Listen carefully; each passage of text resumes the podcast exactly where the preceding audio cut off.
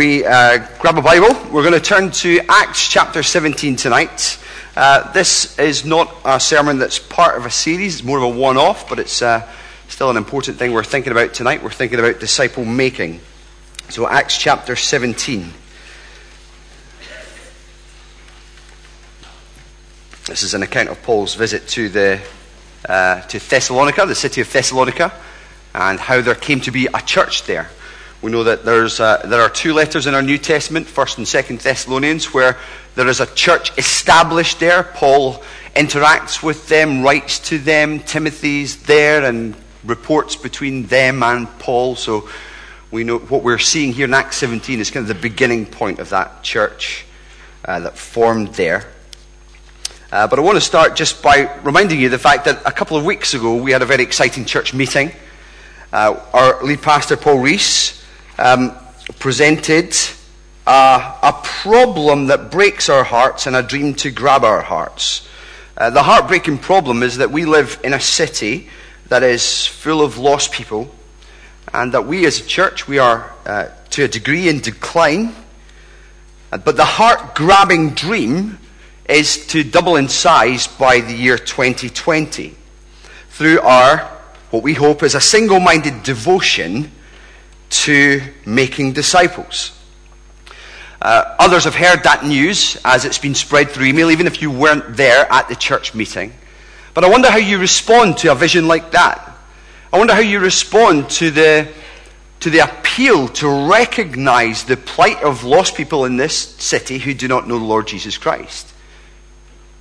And I wonder if you have thought seriously about the, the vision that was laid before us and that as a church we might double in size by 2020, and as some of the baby steps towards that, we might start reading the Bible one to one with someone uh, by the end of this year.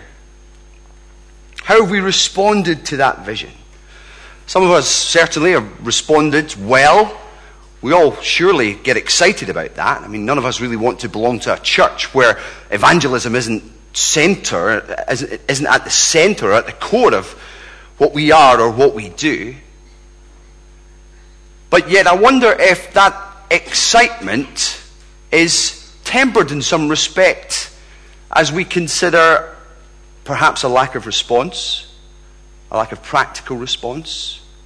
Maybe there is an awful lot that has changed in the last couple of weeks. Maybe, there's, maybe we've not really been thinking about the things that do need to change in order for us to even make it possible for us to take the baby steps to read the word one to one with someone who doesn't yet know the story of Christ, his death and his resurrection. And I suppose I'm coming tonight thinking that there are, there are really two main obstacles that perhaps stand in the way of us achieving this goal, and I, I, I feel these keenly in myself.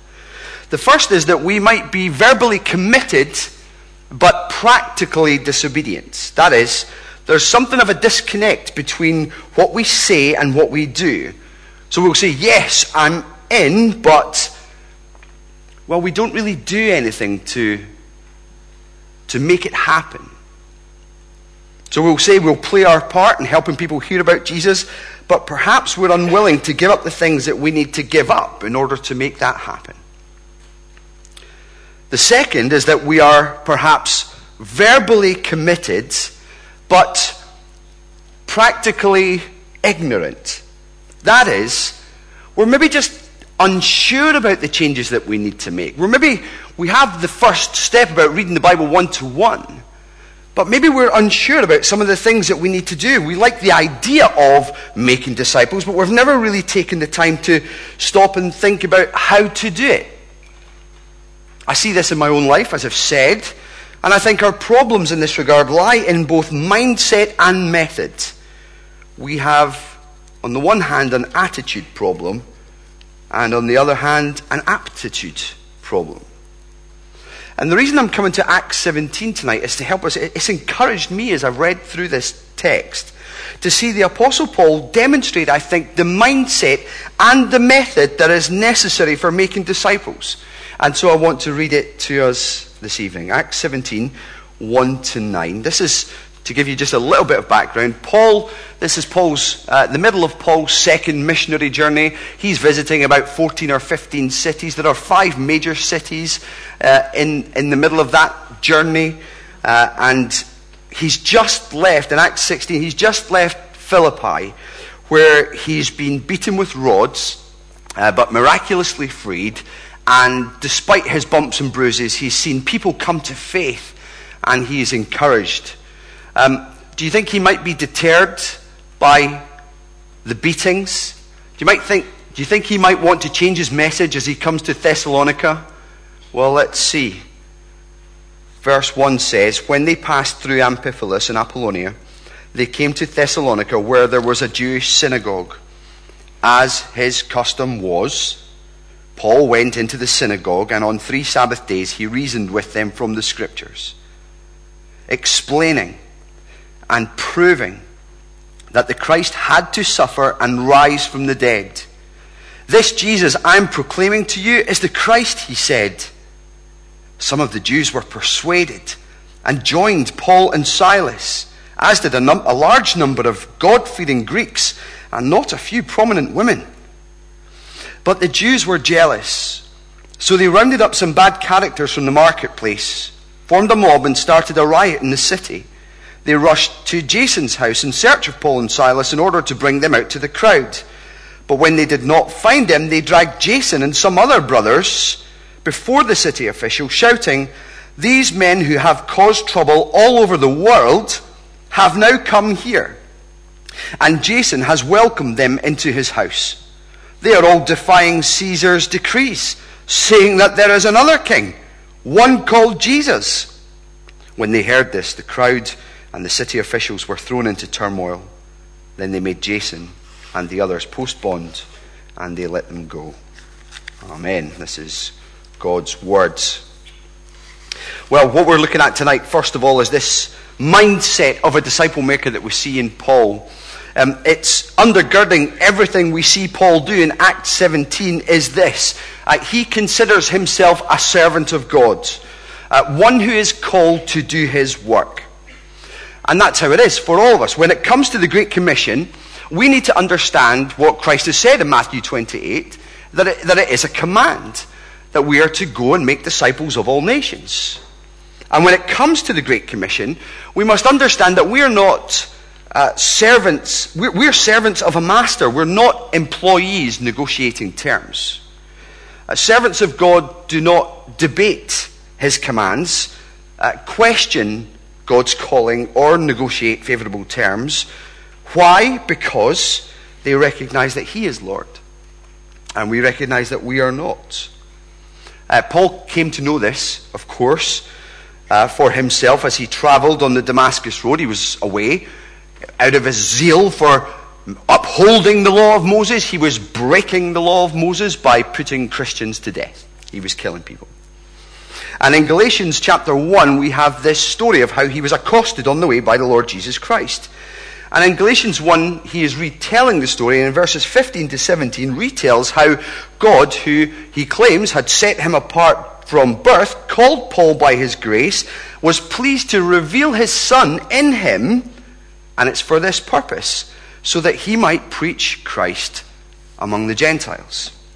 And that is exactly what we find Paul doing, uh, even here in this section between Acts 1536 and chapter 18, the second missionary journey. He's in the middle of this Mediterranean coastal city tour. And as he goes, he has one thing in mind make disciples, plant churches. And he's doing this simply because God has com- commandeered his life.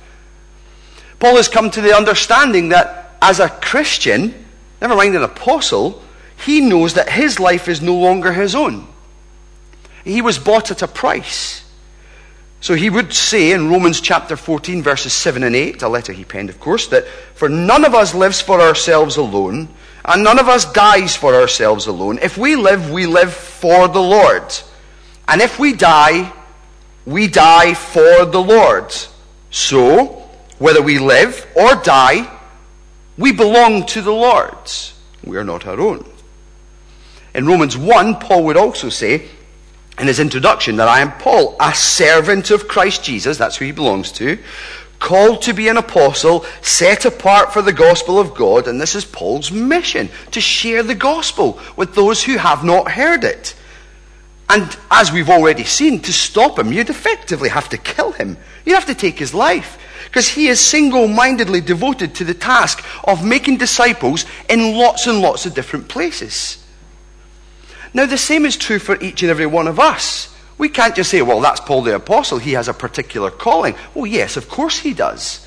But we're also talking about Paul the Christian, who, just a couple of lines down in Romans chapter 1, will also call us servants. We are those among those who are called to belong to Christ Jesus. That is, we too are those who do not belong to ourselves. We were bought at a price. Even Romans 14, 7 and 8 applies to us as much as it did to Paul. If we live, we live to the Lord. If we live, we live to the Lord. No one else. Sadly, all too often, I think we see our, in ourselves divided hearts and divided loyalties. I see this in myself and I hate it.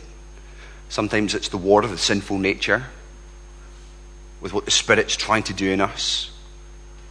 We can say the things I want to do, I do not do, and what I hate, I do. But yet I know the sinful depths of my own heart where there is a complete disregard for the command of God and preference for just the thing that I want. Maybe you know it for yourself. We see in our hearts at times a willingness to obey, but only to an extent. A willingness to follow, but only so far. A willingness to serve, but only if it's not going to cost us too much of our precious time or money. Well, we're willing to share the good news, but only if there's minimal risk of rejection. The problem highlighted by those types of responses is actually at the very core of our faith that we are not yet yielded entirely to Christ's Lordship. Because even when we're putting boundaries up around the things that He's commanding us to do, we're effectively retaining some control. And that will only lead to a half hearted approach to disciple making. That will not bring glory to God and actually it may bring us rebuke. So, what shall we do? Well, in response to that, we need to regularly just fill our mind with truth.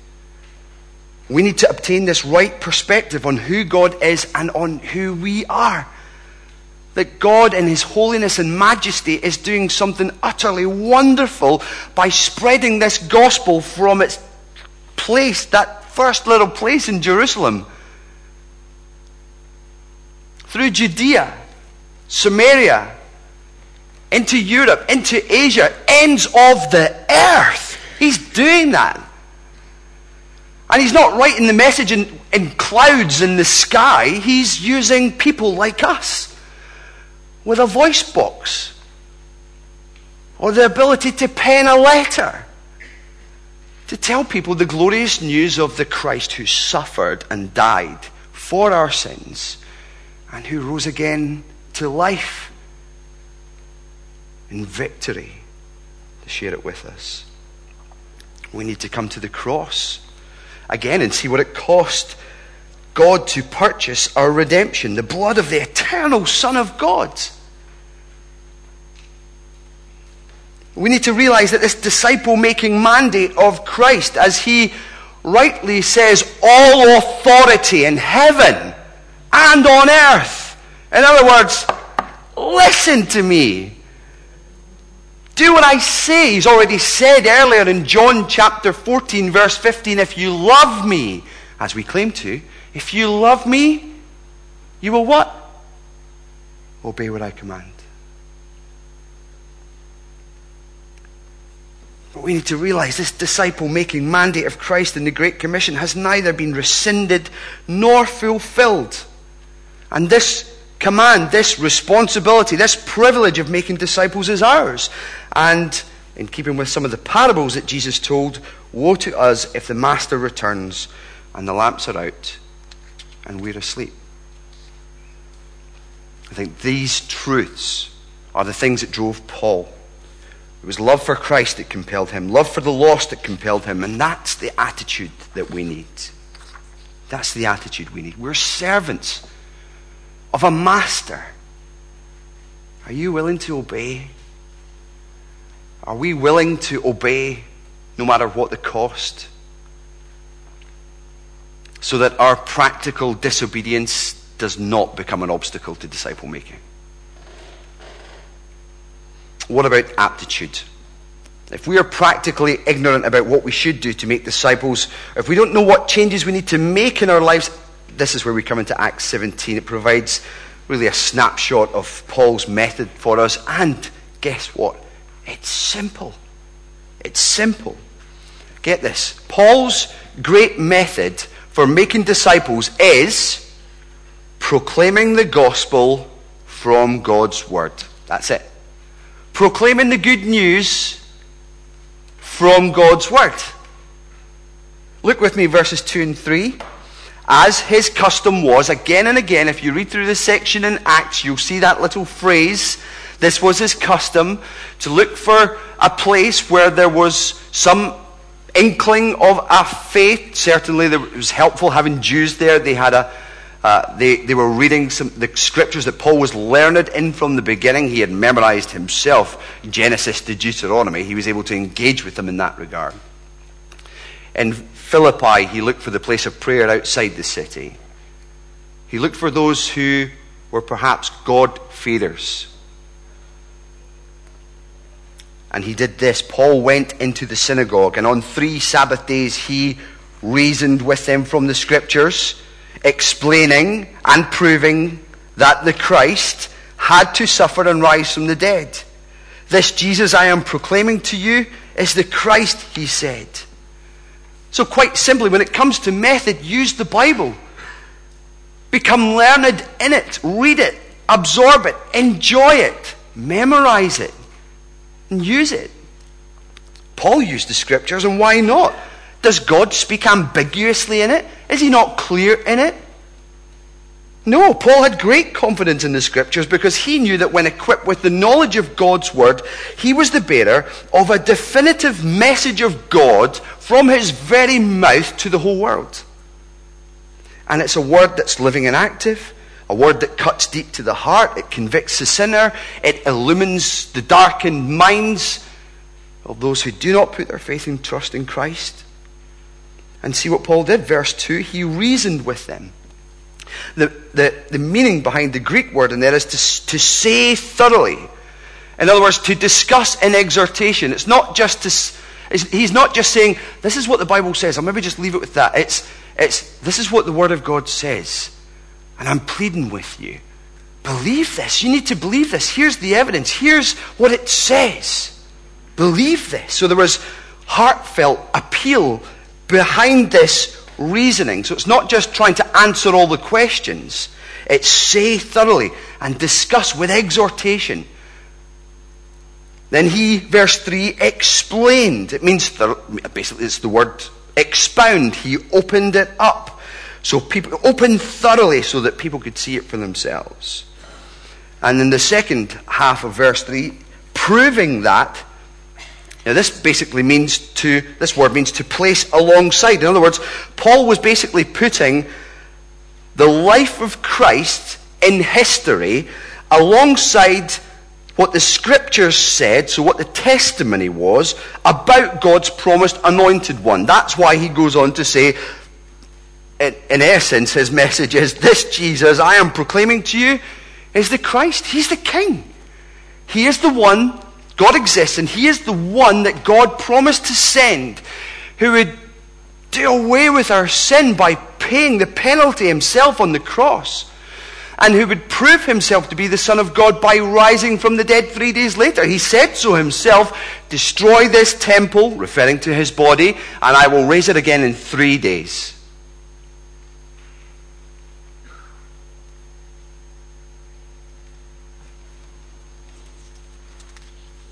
Paul used the scriptures customarily to proclaim the gospel from God's word. That was his method, and that should be ours. There's nothing technical or strange about it. This is why we love the word one to one as a resource. It is such a helpful thing to help us walk through the Gospel of John, one of the narrative, historical accounts of the life of Jesus that we have in the Bible.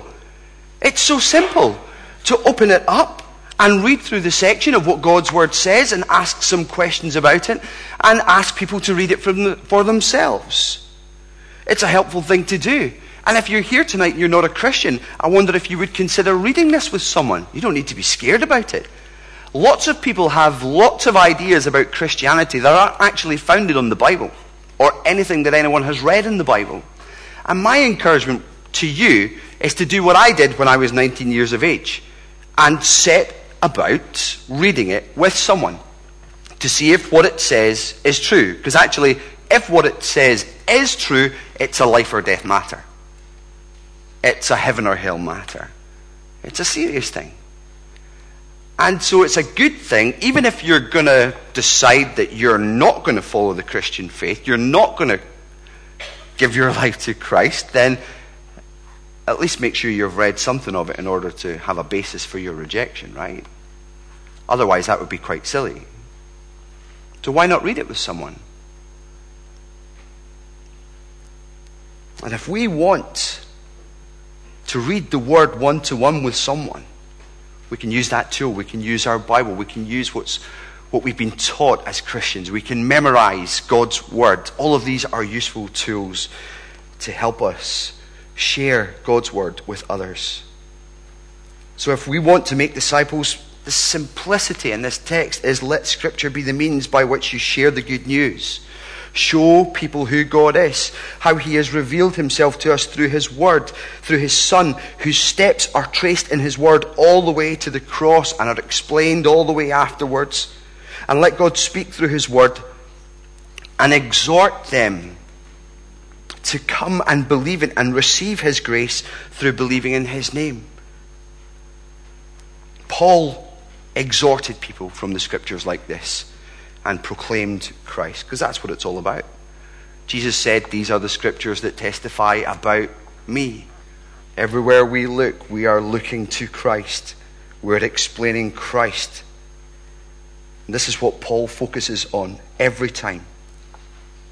And what is central what is central to a person's faith? It is the death and resurrection of our Lord Jesus Christ. And again, we don't need to be anxious about sharing this. We don't need to be worried about it. If we know enough to believe, we know enough to share. Haven't we seen this? Haven't we seen this in people who come to faith? They're maybe they're Christians for maybe just a few weeks or a few months, and they are desperate to share everything that they are reading, sometimes with us, but certainly with other people who don't believe. I remember when I first became a Christian, I, I was flicking, I was reading through the book of Colossians, which was quite important for me when I came to faith. And I remember grabbing one of my friends, Scott, and saying to him, Have you read this in Colossians 1 that Jesus is before all things and in him all things hold together? He said, Yeah, I know. He had read it, he knew it. But it's important just to share these things with one another, to encourage one another. How much more to open God's Word and proclaim who Christ is to those who don't know, so that they might know. It's simple, isn't it? Sometimes we tie ourselves up in knots. But proclaiming the gospel from God's Word is what we are called to. The rest of this passage just quickly highlights for us the results of our disciple making. When we have the kind of attitude that says, okay, we are servants of God, we're going to be obedient to Him, and when we, when we demonstrate this attitude in simply reading the Bible and proclaiming Christ from the Scriptures, we will see exactly what we see in verses 4 to 9. In verse 4, we see some of them were persuaded, some believed. And here's our great dream, our heart's desire. More people praising God, more souls saved, more people knowing the great joy that we know in the faith. That's what we long for together as a church, isn't it? To see lives transformed by Jesus, where people whose affections were fixed on material and temporary things find their hearts fixed on eternal things and adoration and worship of Jesus.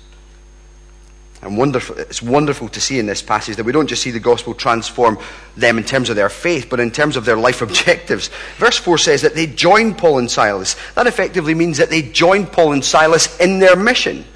We get to see this in the book of Thessalonians. Well, we see it first of all in Acts 17, where they then go out of the synagogue, some of these believing Jews. They go out and out of the synagogue into the marketplace, into the streets, into their community, and they are sharing the gospel with other people too. They are passing on which, what they have, themselves have received. And it's wonderful to see that when Paul is writing to the Thessalonians in 1 Thessalonians chapter 1, Paul lauds them and praises God for the sure evidence of their faith and the fact that what they received, they're passing on. In fact, the message is sounding forth loudly from them north, south, to all areas. In fact, they're proclaiming Christ in such a way that the gospel is being spread beyond the boundaries of their own city and beyond the boundaries of their own region. To the point that Paul will even say that news of your faith has been made known everywhere. Everywhere.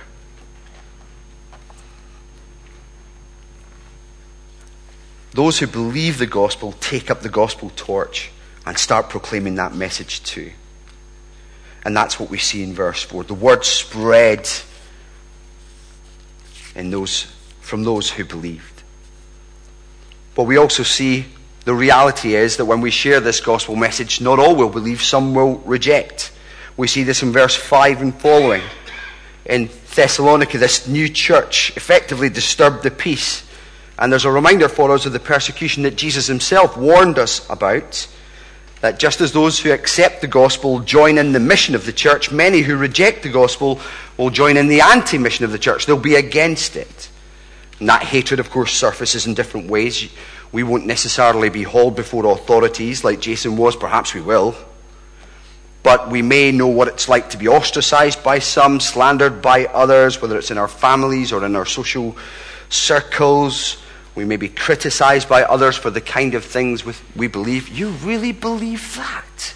They'll say. But this is to be expected, as much as we can expect many to be saved to eternal life, because Jesus said it would happen. He has said in Luke 12:51, "Do you think I came to bring peace on earth? No, I tell you, division." some accepting, some rejecting. But we mustn't be discouraged by this. We certainly shouldn't make this an excuse for not sharing the gospel. I feel like we sometimes do that. I feel like we need to understand that not everyone out there is some some mad raving Richard Dawkins who's about to take us apart with his wonderful philosophical arguments, etc. I think that from what I've experienced, the times I've been sharing the gospel recently, the number of people that I speak to actually just don't have any position. They don't really know. We are speaking into a city that is that largely does not know the gospel story, does not really know what Christianity is all about. They are more agnostic than atheist, perhaps. But we should be free to speak. Because again, our confidence is not in our powers of persuasion, is it? Our confidence is in the word that we are called to broadcast. Broadcast. So let's not be ashamed. Uh, let's not be frightened. Let's not be disobedient as we have this exciting vision laid before us. Let's be bold. Let's be full of faith. Practical disobedience doesn't need to be an obstacle to our 2020 vision if we adopt this attitude of servants. If we live, we live to the Lord. And practical ignorance doesn't need to be an obstacle to our disciple making if we resolve with simplicity to proclaim the gospel from God's word. Simple. Let's pray.